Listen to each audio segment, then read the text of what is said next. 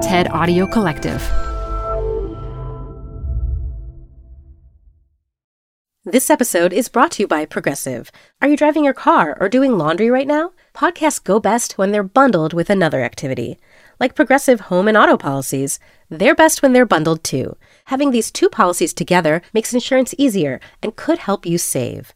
Customers who save by switching their home and car insurance to Progressive save nearly $800 on average. Quote a home and car bundle today at progressive.com. Progressive Casualty Insurance Company and Affiliates. National average 12 month savings of $793 by new customers surveyed who saved with Progressive between June 2021 and May 2022. Potential savings will vary. Hi, I'm Debbie Millman. Canva is great for designing visual content for work, no matter what industry or department you work in. Nail your next presentation with Canva Presentations. Start with a professionally designed template and use it as a springboard for your design. It's a serious time saver. Time to present but can't be there in person? Enter Canva Talking Presentations. Record yourself presenting and add your talking head to your slides so your audience can watch your perfected presentation anywhere, anytime. Start designing today at canva.com. Designed for work. I thought, okay, I don't know any kids. I don't relate to kids. I don't like kids. Sign me up. Because I just thought nothing's going to put me outside of my comfort zone like this. From the TED Audio Collective, this is Design Matters with Debbie Millman. For 18 years, Debbie Millman has been talking with designers and other creative people about what they do, how they got to be who they are, and what they're thinking about and working on. On this episode, Chip Kidd talks about his design book for children and how he got to be in the new Star Wars movie. It's really a story about a friend helping another friend grieve. Chip Kidd has been on the podcast before. Four times, actually. I went back to the archives and counted. He's been on to talk about a novel he wrote. He's been on to talk about the fabulous book covers he's been designing at Knopf for decades. He's been on with Chris Ware to talk about graphic novels.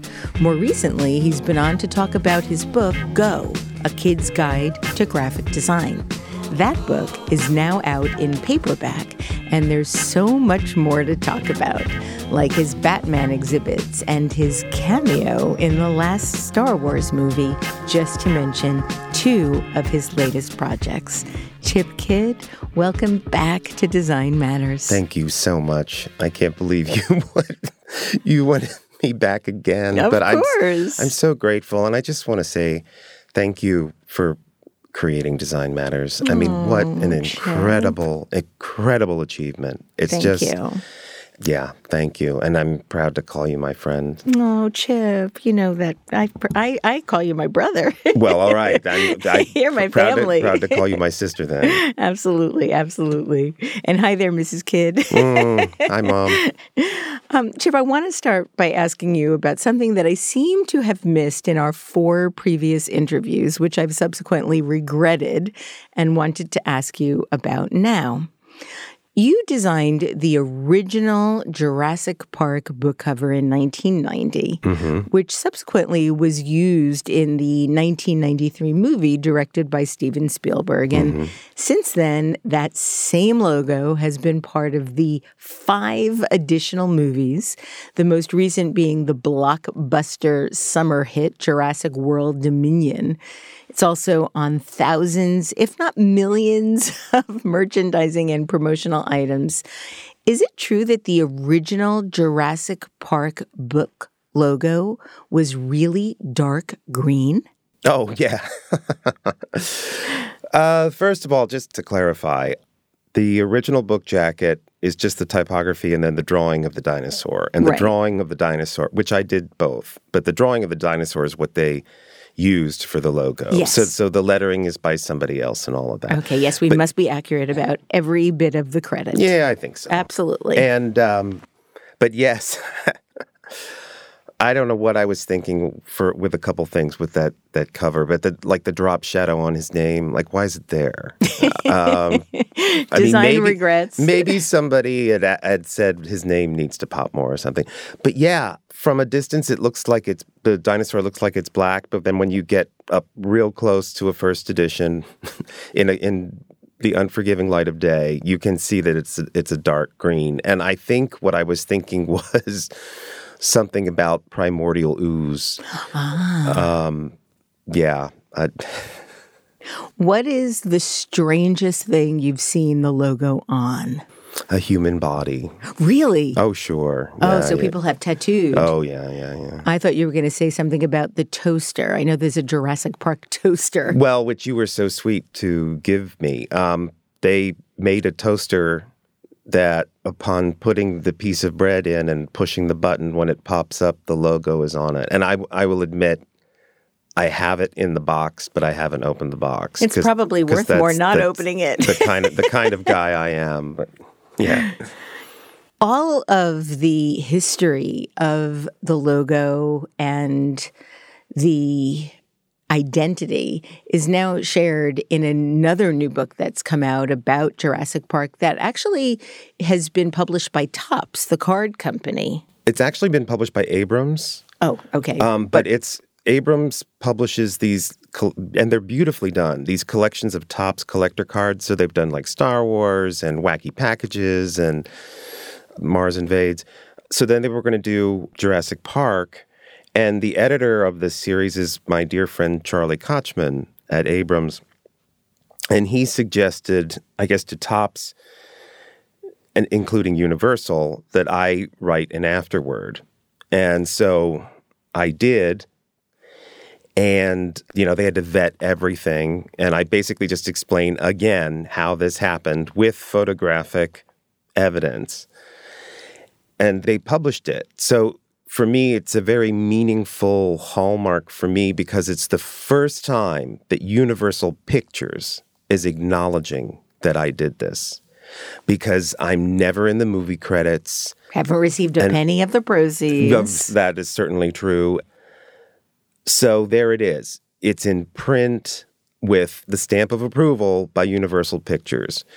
I'm glad that it's at least acknowledged that way. Like when I was, I did two TED Talks, and the first TED Talk was basically like, this is who I am and this is what I do. And I very much wanted to make creating Jurassic Park a big part of that because I want this, I want, hmm, I don't know.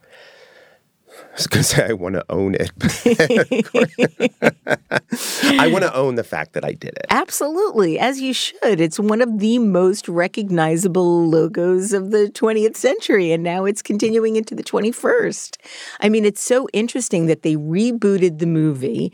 They rebooted it with all new actors. Only in this third movie are, are Laura Dern and and the rest of the some of the rest of the cast back.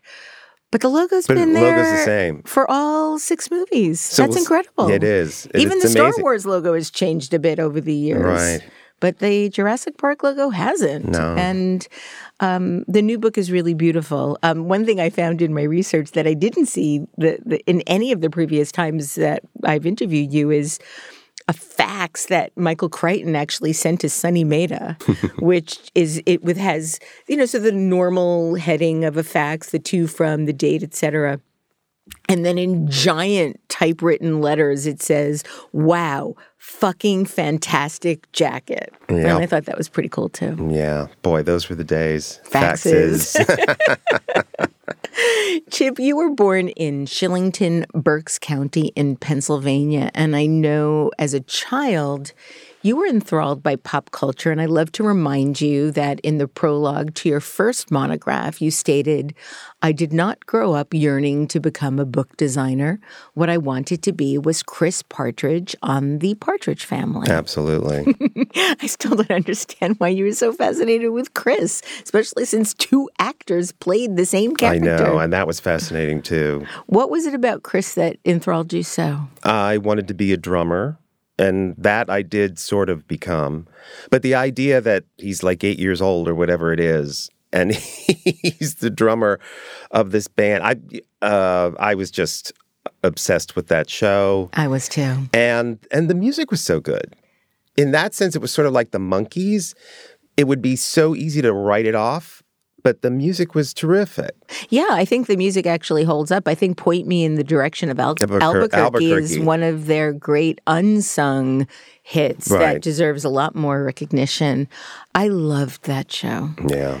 There was something about the dynamic of this family without a dad, with Which they never talk about. Never, never with these little kids being part of a, a big band. Um, I had a massive crush on Susan Dey, but I also had a bit of a crush on Danny Bonaduce as well. I mean, I love them all. Bobby Sherman, still to this day, I love Bobby Sherman. Right. Yeah. Um, your mom was very supportive of your interests, and I think in many ways was sort of the the catalyst to a lot of what you ended up loving. I know she made you Batman costumes every year um, for Halloween, and and and talk about how she influenced your thinking about cartoons and comics and characters. Well, it was my mom and my dad. I mean, uh, actually, when it came to the cartoon characters, it was much more dad than mom because he wasn't trying to taunt my brother and I, but he he would tell us that he had Superman number one. He had the you know the Superman number one comic and the Batman number one comic, and he had all this stuff when he was a kid. But then it all got tossed into the paper drive for World War II. But he was a, a sort of a terrific cartoonist who pursued chemical engineering instead. But I remember going up into the attic in, in the house that I grew up in and just poking around, and I would find his old chemistry textbooks, and he would have cartoons in the margins. And I, I was just fascinated by that. I think the difference between my parents and me is that I felt I could pursue an actual career doing something creative. Whereas I think for them, they were much more pragmatic. Uh, Like I said, my dad was a chemical engineer. My mom was uh, what used to be called a personnel manager, which we now call human resources. And they both did creative things on the side for fun. And I wanted to do a creative thing as my main job, hopefully for fun, but hopefully to, to, to get a salary. My mom, her brilliant creative thing was she was a seamstress. When we were really little, she would make our clothes, my brother and I, brother Walt. And she would make our clothes and she would have these little, there would be these little junior league fashion shows. And we're like three and five years old, you know, tramping down the runway in these little onesies that she made. it's so funny. But yeah, then we, then when we went to um, elementary school for Halloween every year, my brother and I would think up what we wanted to be. And, my, and for about, I'd say five to eight years, they would figure out what we wanted to be. So, I mean, it was Batman and Robin right away. Then for me, uh, Captain America, Zorro, Captain Marvel, the DC Captain Marvel. My brother wanted to be Hawkman one year. There were these dolls, the Silver Knight and the Gold Knight. They were like G.I. Joes, but they were knights and had all this armor, and he wanted to be, I think, the Gold Knight. So they were very nurturing and loving and, and sweet in, in this regard, yeah. you recently gave one of the costumes to Anderson Cooper. Talk about why and the worldwide sensation that that costume has become. Well, I think you're, you're exaggerating a little bit. Um, Not really. I had designed book jackets for Anderson's mother, Gloria Vanderbilt, for what seemed like forever, like since 1991. And that came about because she was published by Knopf. And somehow her jackets started getting assigned to me. And that's how I got to meet her. And she was just amazing and fascinating and sweet and but you know this window into this whole other world one of the book covers that i designed for her was called a mother story which was her memoir of her older son with wyatt cooper taking his own life I was just tremendously affected by that. And so through the years, she would make a book and I would do the cover. And then Anderson was publishing his first memoir, which was just after Katrina. And he wasn't out yet. And it was published by HarperCollins. So for me, that was a freelance job. And that's how I met him. And he was just amazing. You know, I went to his office at CNN and I'll never forget he had a mouse pad that was the Wonder Twins from Super Friends, Zan and Jayna. Yeah. You know, shape of a this and form of a that. And I'm like, oh my God, it's the Wonder Twins. He's like, you know what the Wonder Twins are? I, said, I said, yes, I love the Wonder Twins. So I, I did the cover of, of that book. And then in the middle of the pandemic, I got an email from him. I think it was like June 2020 that he was going to be working on a a history of his family, the Vanderbilts. And it was going to be this warts and all thing. And he was inspired to do it because he had conceived a child through a surrogate, Wyatt. So, long story short, I did the cover. He really liked it he he sent me this um, text video of him with the book. I mean, I hadn't seen it, and he wanted me to do the end papers too, and I made it coordinate with the jacket and all this stuff, and he was all excited. And I wrote to him and I said, "Could I come by your house and meet Wyatt and get you to sign a book for me?" And he said, "Sure." And then I started thinking, I have a couple of bits of these costumes that survived over the years, amazingly, that my mom made. I have the Batman cape and I have the Robin tunic, but I had this other blue cape that was you. I'm pretty sure it was used for my brother's Gold Knight costume, but it looks like a Batman cape. And I thought I'm gonna take this and give it to him, them, and and then I had this vintage Batman Japanese 1966 like a Halloween mask, but it's for a little kid. It's it's small. And I thought I'm going to bring that too. And so I did and it was just the most lovely experience. But, it, but hilariously, I thought and and you know, he starts filming and there's the nanny there. It's like that's it. It's like us three or four. Um I you know, I'm wanting to take pictures, but I'm thinking, you know, this is a private thing and but he starts taking pictures and he starts taking you know little movies and stuff and i and said so the, the baby is in the actual costume and he's... yes he's in the mask and and the, the cape there's there you know there's something about capes and and by i guess last fall he would have been like 18 months so you know you put the cape on him and then he's just running around there's just something magical about that that i think literally empowers a child for whatever reason, I don't know. But he starts filming that, and then I'm like, "Can I?" He's like, "Sure." So I start filming and t- taking pictures, and then he signed a book for me, and he signed a book for my mom, and we just had a lovely. I don't know. It was like an hour, hour and a half, and I just thought that was just a, like a lovely private thing, and I'm gonna have to figure out a way to tell my mom but I'm just going to wait because I knew, and you, Debbie, you know my mom. as soon as I tell her, she's going to want to get on a bus and come up to New York and see Little Wyatt. And I should say, in the past, I was supposed to have lunch with Gloria. I believe it was the fall of 2016. And Gloria had suffered a fall and she couldn't do it. And so she wrote to me, I'm so sorry. And Anderson wrote to me and said, you know, look, I'm really sorry that she can't do it, but is there anything that I could do?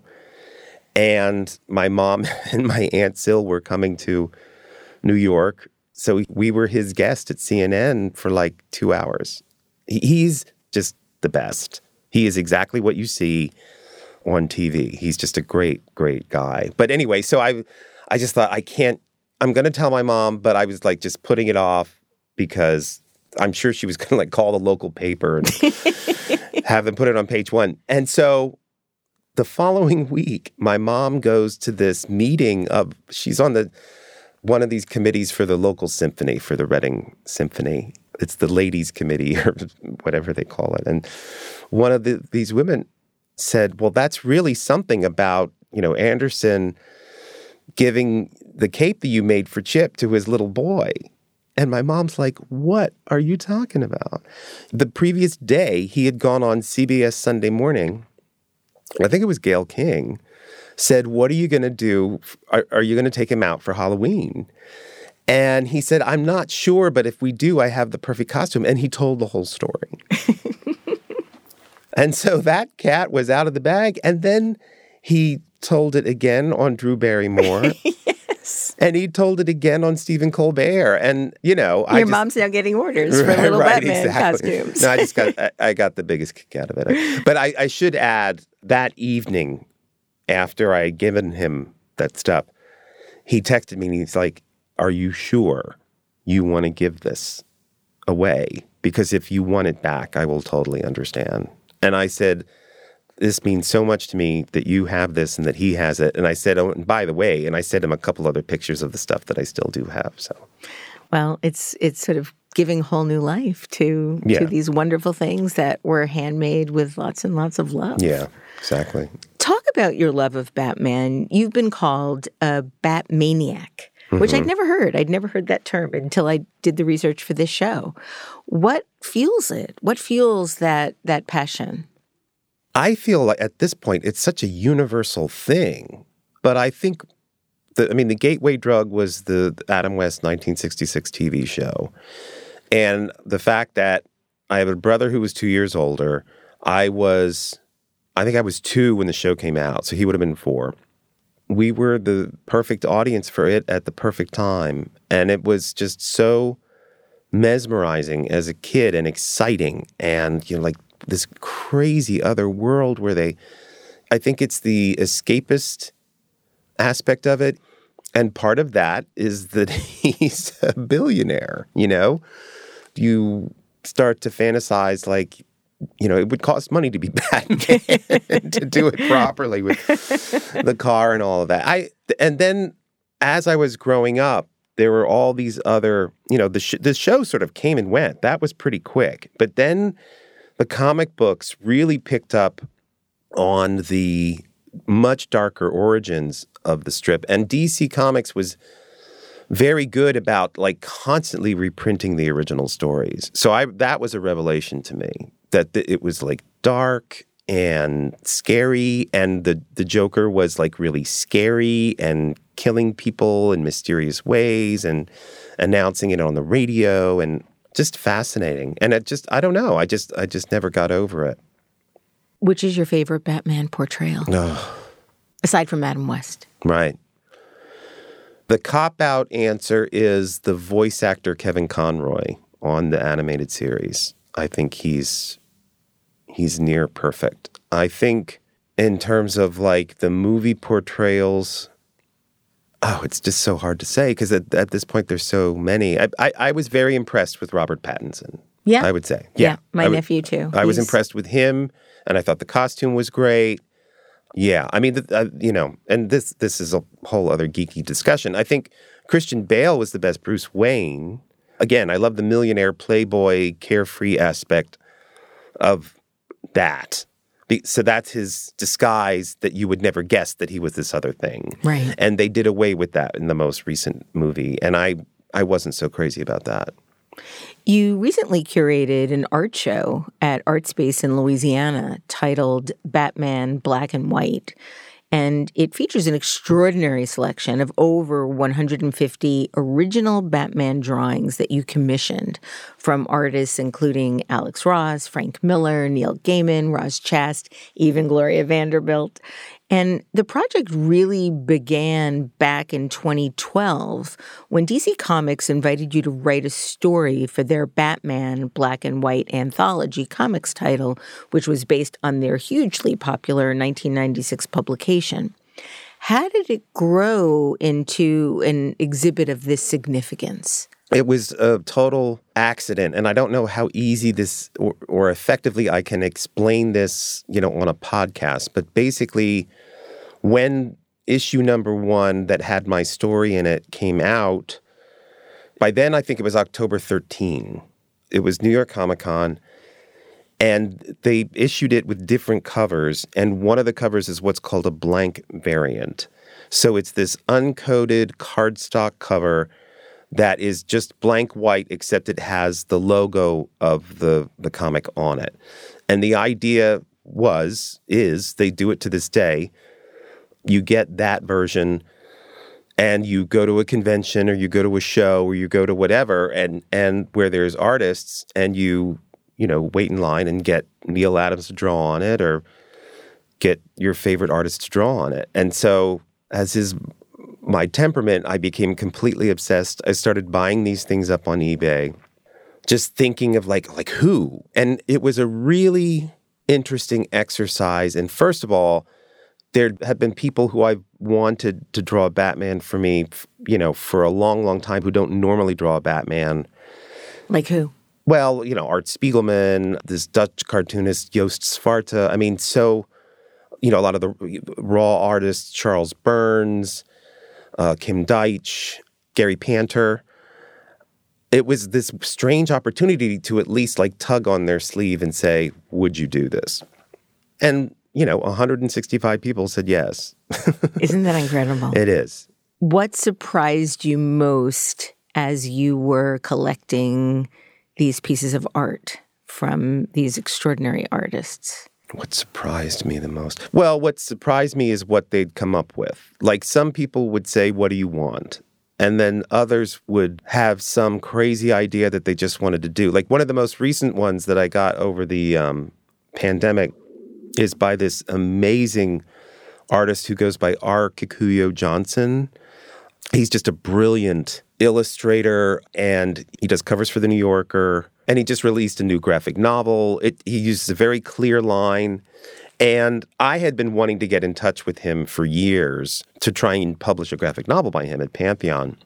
Finally, he did a cover for the New Yorker called Waiting, and it's this sole Asian woman alone. I don't know if you remember it on the subway track looking at her watch. Yeah. With this furtive look on her face, like, train, please get here now.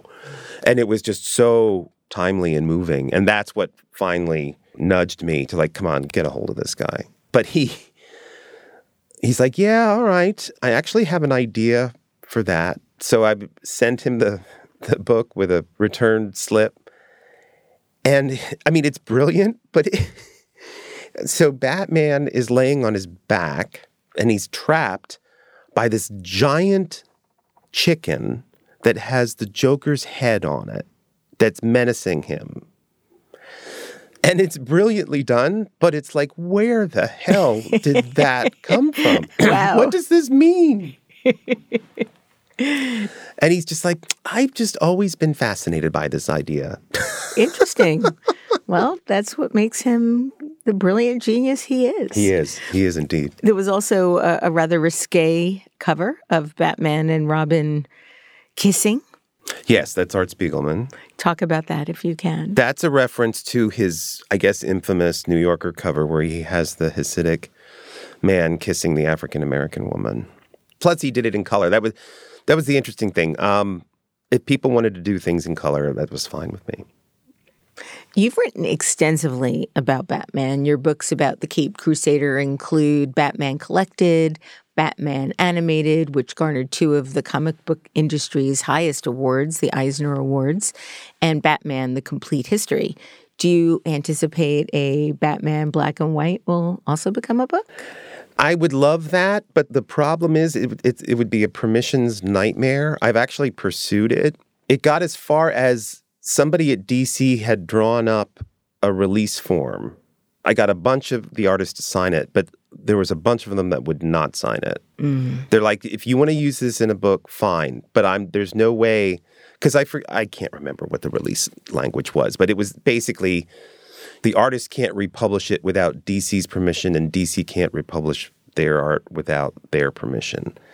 One day I will try and self-publish it just so that it exists, but that would be a lot of work. But I'd, I'd really like to do that. Yeah, I think it should be. It should be made, or maybe a catalog from the shows. Yeah. Batman is not the only comic character you have worked with. You have also designed the trilogy Superman, The Complete History, and Wonder Woman, The Complete History for Chronicle Books, several books about the art of Alex Ross, which are magnificent, um, Peanuts, The Art of Charles M. Schulz, and so many more. One of your upcoming projects is a book titled Spider Man, Panel by Panel. Tell us about that. Well, that is going to be, uh, again, that's Abrams and my friend Charlie Kochman who made the connection. And because, you know, it all has to be sanctioned by Marvel. And it's taking, uh, Spider Man first appeared in a comic book called Amazing Fantasy number 15 in 1962. And that was an immediate hit. And then Spider Man number one f- quickly followed. And so what we're doing is a photographic re-examination of both of them. So going super close up with the camera, because the, by now, I mean, my God, a copy of Amazing Fantasy number 15 just sold for like three, $3 million. Wow. It's just insane to try and find original. But Charlie hunted down or found a collector who had this that had not sealed it in plexiglass, who allowed us to photograph it. So it will allow the fans to see what it was like to have this comic book in 1962, like up close. It's almost like you're under the covers in your bedroom with the flashlight, you yeah. know, looking at it. That's the kind of effect. And and plus some mysterious donor had the original art by Steve Ditko to the Spider-Man origin story from Amazing Fantasy number 15 and donated it to the Library of Congress they were going to allow us to photograph it, but COVID restrictions prevented that. But they're photographing it to our specification. So you'll get to see the original art too, wow. which is always so fascinating. Hi, I'm Debbie Millman. Canva is great for designing visual content for work, no matter what industry or department you work in. Now, your next presentation with Canva Presentations. Start with a professionally designed template and use it as a springboard for your design. It's a serious time saver. Time to present but can't be there in person? Enter Canva Talking Presentations. Record yourself presenting and add your talking head to your slides so your audience can watch your perfected presentation anywhere, anytime. Start designing today at canva.com. Designed for work. You're growing a business and you can't afford to slow down. If anything, you could probably use a few more hours in the day. That's why the most successful growing businesses are working together in Slack. Slack is where work happens, with all your people, data, and information in one AI powered place. Start a call instantly in huddles and ditch cumbersome calendar invites.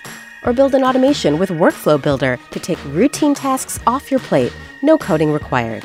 Grow your business in Slack Visit slack.com to get started.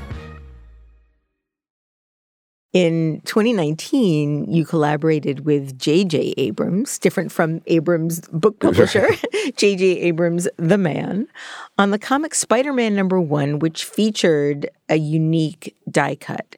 How did that project come about, and how did you go about making that cover? I mean, JJ's a friend. He hired me to well he hired me through paramount pictures to do a, a, print campaign for a movie that he was producing called morning glory. And this was quite some time ago. The movie didn't do much business but the experience was great. And the and the print campaign turned out really well. And and we became friends from that. And he and his son one of his sons henry i guess pitched to marvel we want to do our own take on Spider Man, and it'll be six issues long. The first one had like three or four variants, and they asked me to do one of the variants. And so I researched what had been done before in terms of like really like zooming in on the Spider-Man mask and the classic eye and so I decided to do that, but I wanted to see if the, if they would allow a die cut hole so that it, when you open it up there's something else revealed underneath. I did what you're really not supposed to do as a freelancer. I sent it to JJ first before sending it to Marvel. and so he sort of like fell in love with it. And Marvel didn't want to spend the money because it's extra money. And JJ insisted. And so he prevailed and it like totally sold out. And so then then the Marvel art director approached me and said, "Well, actually, we're we're doing a new Wolverine number one, and we're doing a new Spider Woman number one. Can you do die cut covers for those?" One of the most unique things about you is how you're able to make things happen. The through the sheer sort of will and creativity of your spirit. And one of my my favorite stories that I really want you to share with our audience because it really is about manifesting a reality that you want to make happen is your experience with JJ Abrams and your cameo in the last Star Wars movie. If there was ever a story about persistence and grit and manifesting something that you want more than anything, this is the story. Well, I have to say, it's hard for me to talk about this. It's really a story about a friend helping another friend grieve. So, my wonderful, beautiful husband, um, Sandy McClatchy, had be we'd been together for 20 years, and he became ill, and I was a caregiver, and and through that time, JJ would write periodically because he had met him, and we had spent time, and and you know, how are you doing, and how's he doing, and and so by the summer of 2018, I was alone, and I got this notion actually from Chris Ware, who had visited the set of The Force Awakens. Because when he was over in England getting some sort of award, and they were filming that back then, and Chris had told me about this experience.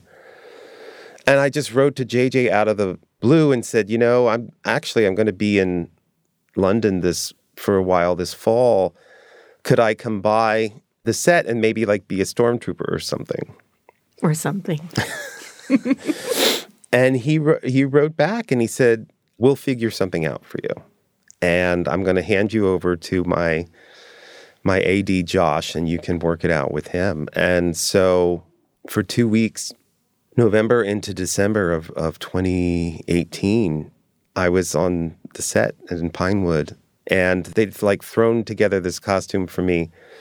But they also they also so you weren't a stormtrooper. You no, actually I, was, I, I wasn't a you show up on screen as not you, but you know, right? Your I mean, face is Chip ha- Kidd's face. I have a beret and a leather trench coat. The thing is, like, if you if you don't know to look for me, I'm actually in it three times. Yes. But if you don't know to look for me, like, blink and you'll and you'll miss it. But but for I'm I'm in what passes for the cantina scene where three of the leads are sneaking through trying to evade Kylo Ren, and it but it's Daisy Ridley and Oscar Isaac and Anthony Daniels as C3PO are like sneaking through this bar and as the band is playing and I'm I'm sitting at the bar chatting with this like giant creature thing. And that was just wild. So not only did you have this wonderful costume made for you, I know that they also gave you a book to hold. They gave me a prop book. They took um, my book Go, and they made a Star Wars version of it. Uh, it was just so touching the effort that they went to, and that that was all JJ. I know you've been a Star Wars fan since you were quite young, and when you were a little boy, you made a Star Wars scrapbook. Talk about that. Why are you laughing? uh, yes, I made this scrapbook, and it had for some reason, David Prowse, who was the physical embodiment of of Darth Vader, I guess, was doing this tour. This was way before Comic Cons existed. This would have been like the late 1970s, and he came to our local department store, Boscov's, and I waited in line and got him to sign it. And this scrapbook that I had that it's not a scrapbook, it was a notebook. It was a spiral notebook that had Darth Vader on the front. And then I started putting stuff in it.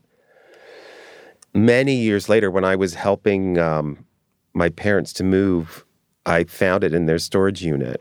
So when I went over to the on the set. I gave it to JJ as a as a present. Could you imagine what little Chip Kidd would have thought when he was making that scrapbook that one day you'd end up on not only in, on the set but in three scenes in the movie, the the final chapter I of this what what can one say? nine Um, film saga. Yeah. I know that it's a it's a hard story in that you were grieving quite terribly during that Yeah. time. But I also think it's a really beautiful story about sort of manifesting something that you really want to help your spirit. Yeah, and something that he was willing to to Yeah, shows Give me. JJ's generosity Yeah. for sure. Um, I want to talk about Go, but I also want to talk about so many of your other books. You attended Pennsylvania State University, where you graduated in 1986 with a degree in graphic design, Yes. which you've written about in The Cheese Monkeys and in The Learners, your novels. Afterwards, you were hired as a junior assistant designer at Knopf, where you still work today, Yeah. all these years later. Yeah. In addition to working as the associate art director now, you are also editor at large for the graphic novels division. I think it's safe to say that you've designed over 2,000 book covers, book jackets. I I would think at this point, yeah. Yeah, because in our last interview, which was several years ago, it was at the like 1500, 1600 mark. So Yeah. I was trying to do the math. So the covers include work for Cormac McCarthy, David Sedaris, Donna Tartt, Whoopi Goldberg, Oliver Sacks, John Updike, James Ellroy, who stated that you are the world's greatest book jacket designer. And he's not lying. Time Out New York stated that the history of book design can be split into two eras before graphic designer Chip Kidd and after. So I'd like to talk about some of your recent covers because you really are in a whole new zone now with some of the work that you're doing, which is magnificent. First, you designed Billie Jean King's memoir, All In, which immediately became a New York Times bestseller. What was that process like? What is it like to work with these sort of legends, Well, living I'll- legends? I'll tell you. I mean, the process was so different because it was by then we were in the pandemic, and Ah. I was down in a little studio in my apartment, so it was all virtual. I mean, I think had the world not changed, I would have been taking meetings with her at the office, and as it was, there was a, a lot of Zoom. It's interesting when you work with somebody of that at that level, they have a team. Mm. And she very much wanted the team involved. And it turned out fine, but it was just a lot of time, you know, talking to this person and that person and then sort of explaining why I was doing what I was doing. But she was great and she knew Charles Schulz and they were friends. And so she, I don't know, somebody did their homework and knew that I had that history. So I think that helped. The big question was what image of her would we put on the front? And we, as a publisher, really, really wanted like a vintage action shot of her on the court. And she was saying, but that's not who I am anymore. I'm an activist now. That was 30 years ago, 40 years ago. And so you have to listen, no matter who the author is. Uh, you have to listen to them if they have strong ideas about what they want. And um, so we tried, I tried, you know, a couple of options where, all right, here you are now on the front, but, you know, look at this amazing shot of you nailing this. And so she, I guess, acquiesced is the word. And so, so we put the big photo of her now on the back and this great action shot on the front. And I think it really did what it was supposed to do.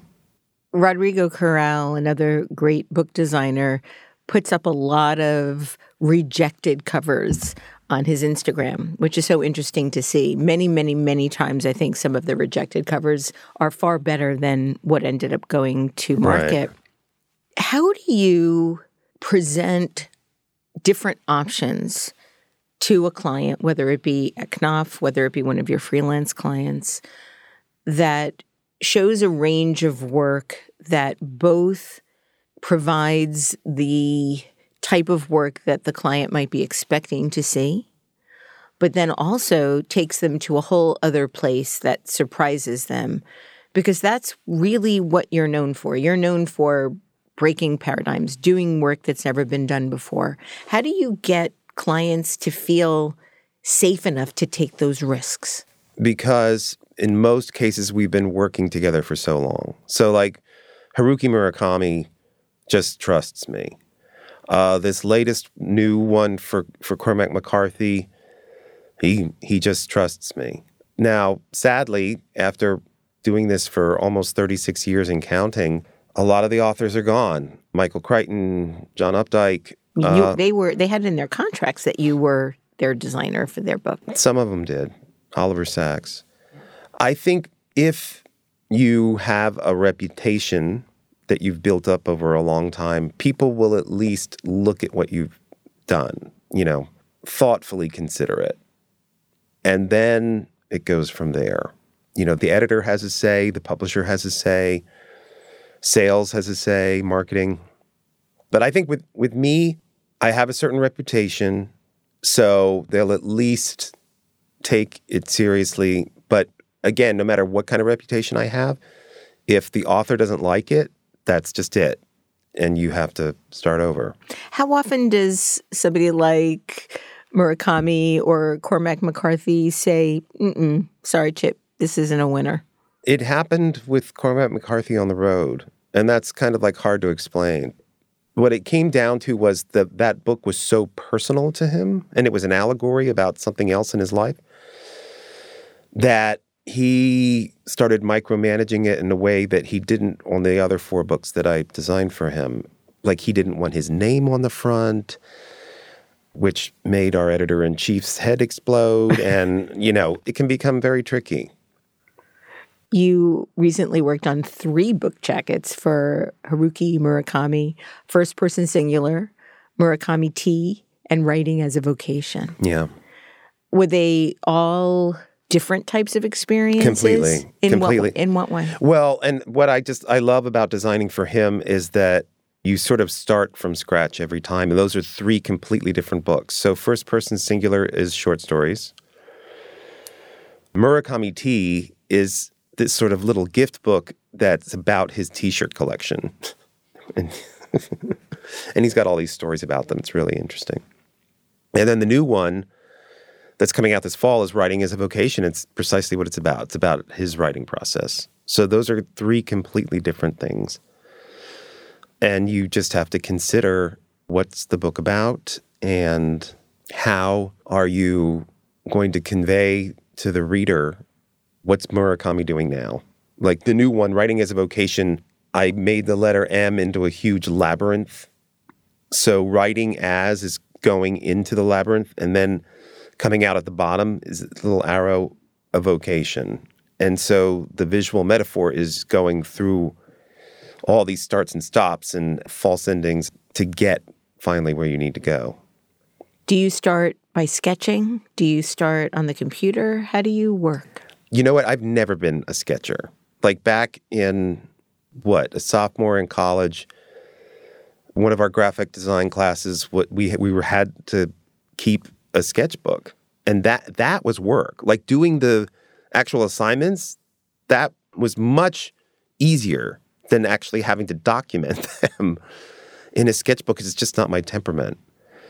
I do all the sketching up in my head, and if there's something that I need executed by somebody else, like a photographer or what have you, then maybe I'll make a sketch and say, hey, we want, you know, like a monkey raising his hand or something like that. But It's so interesting when people work in their heads like that. Roxanne writes, my wife Roxanne writes an entire essay in her head Yeah. before she starts typing. now that is amazing because writing writing's a whole other thing for me. Yeah, no, no. I I need to be at the keyboard and uh, writing and, and writing in InDesign. Well, what's interesting is that you're not only just a designer, you're also a writer and an editor. You've written several novels and you've edited two important books over the last year Original Sisters by Anita Kunz and Our Colors by Gengoroh Tagame. Yeah. How do you pivot back and forth between these different vocations? I'm hugely grateful for it. I mean, especially in the last two years, I've been so grateful to have work to do because I was just in isolation for so long, you know, down in my place in South Florida. And um, how do you pivot?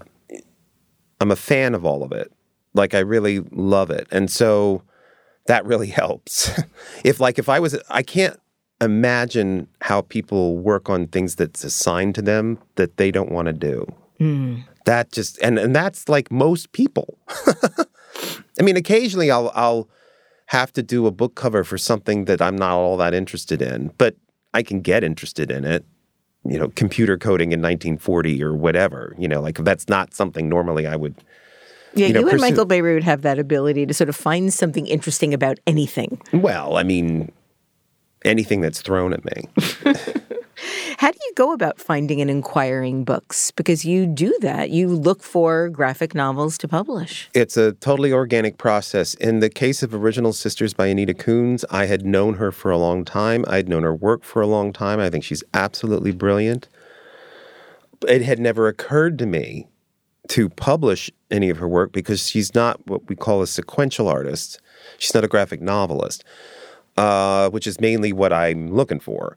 And so a couple months into the pandemic, I got this proposal from her email, and she she had originally called it the originals. I was stunned. It's a book of portraits of women in history, some of whom you know, but a lot of whom you don't, and then her researching of them.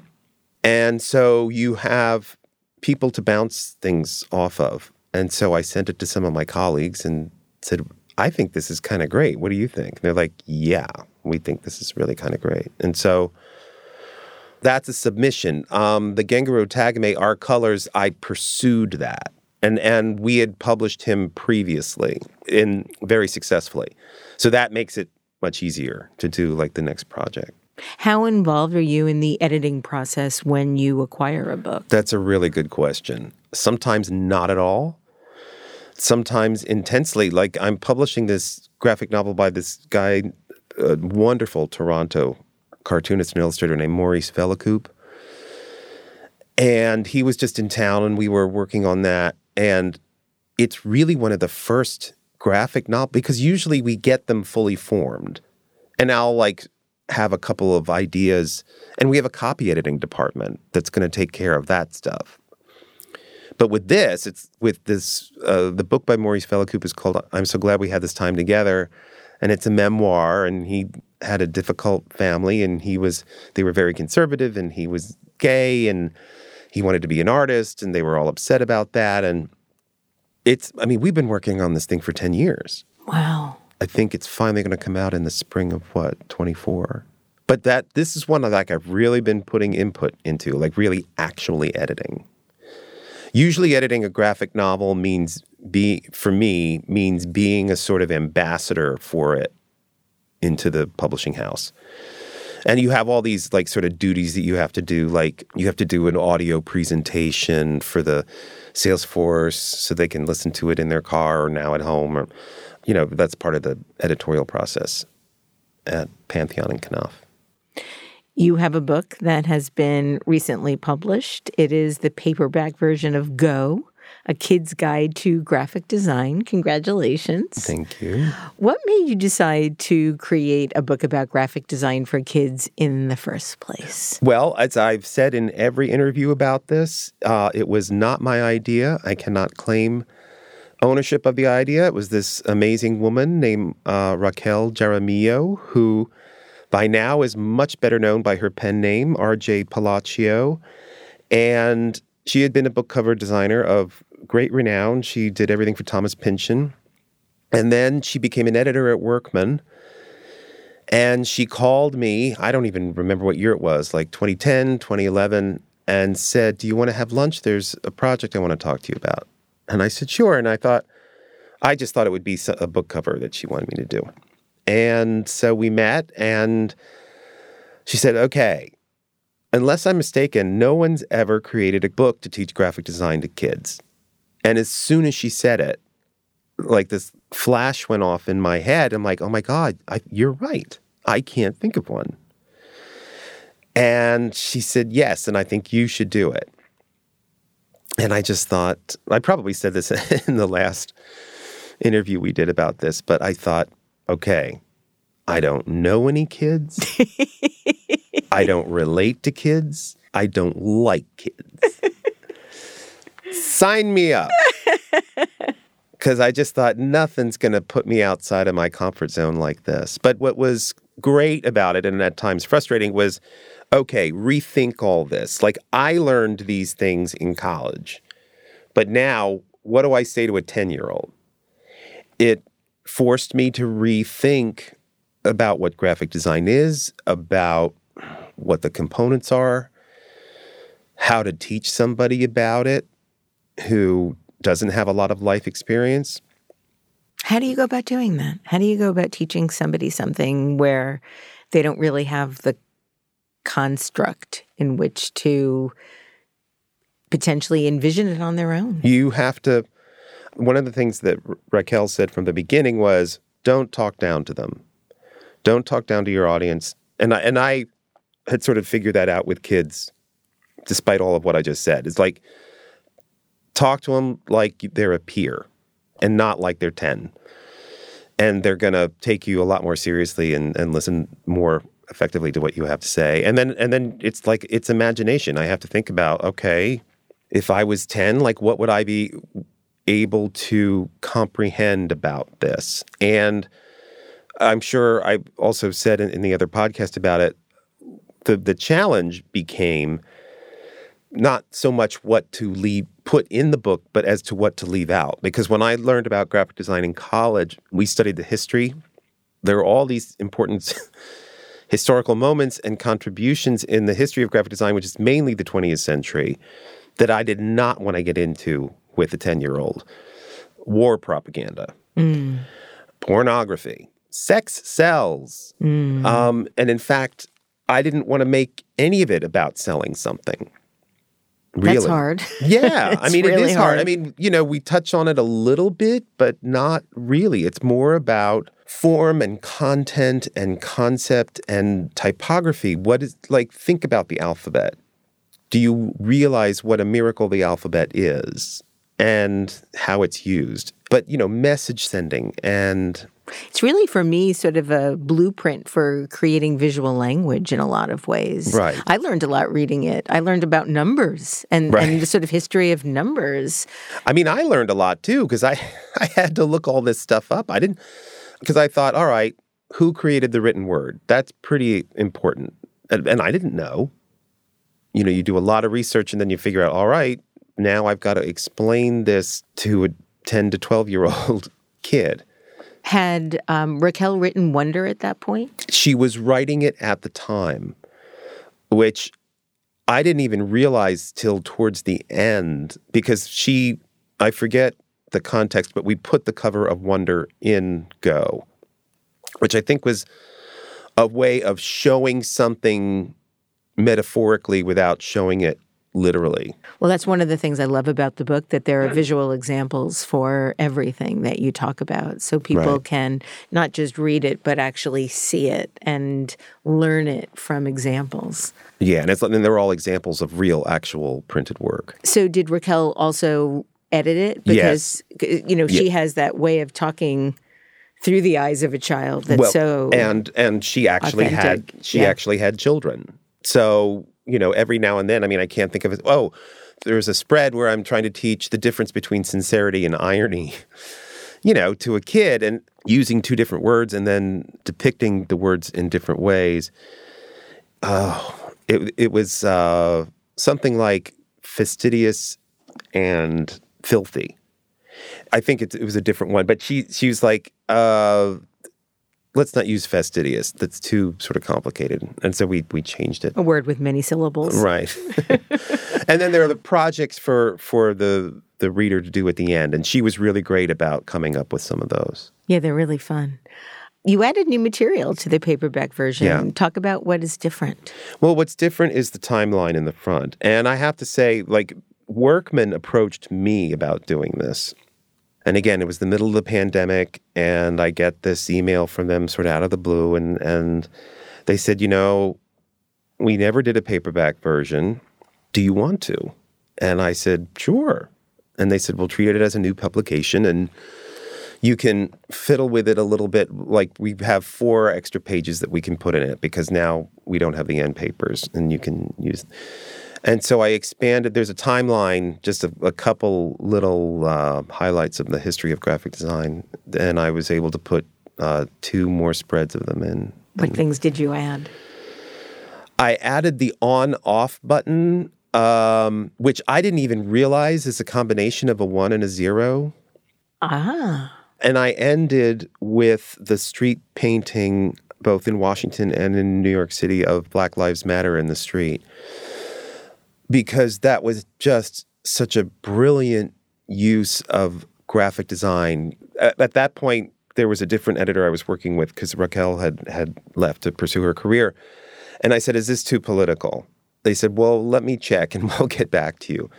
And they said, "Let's do it." That's great. It's an opportunity to teach kids while they're learning about graphic design about the Yeah. power of of imagery and Yeah, what this means to our such a society and our culture. yeah. Chip, I have one last question for you. Okay.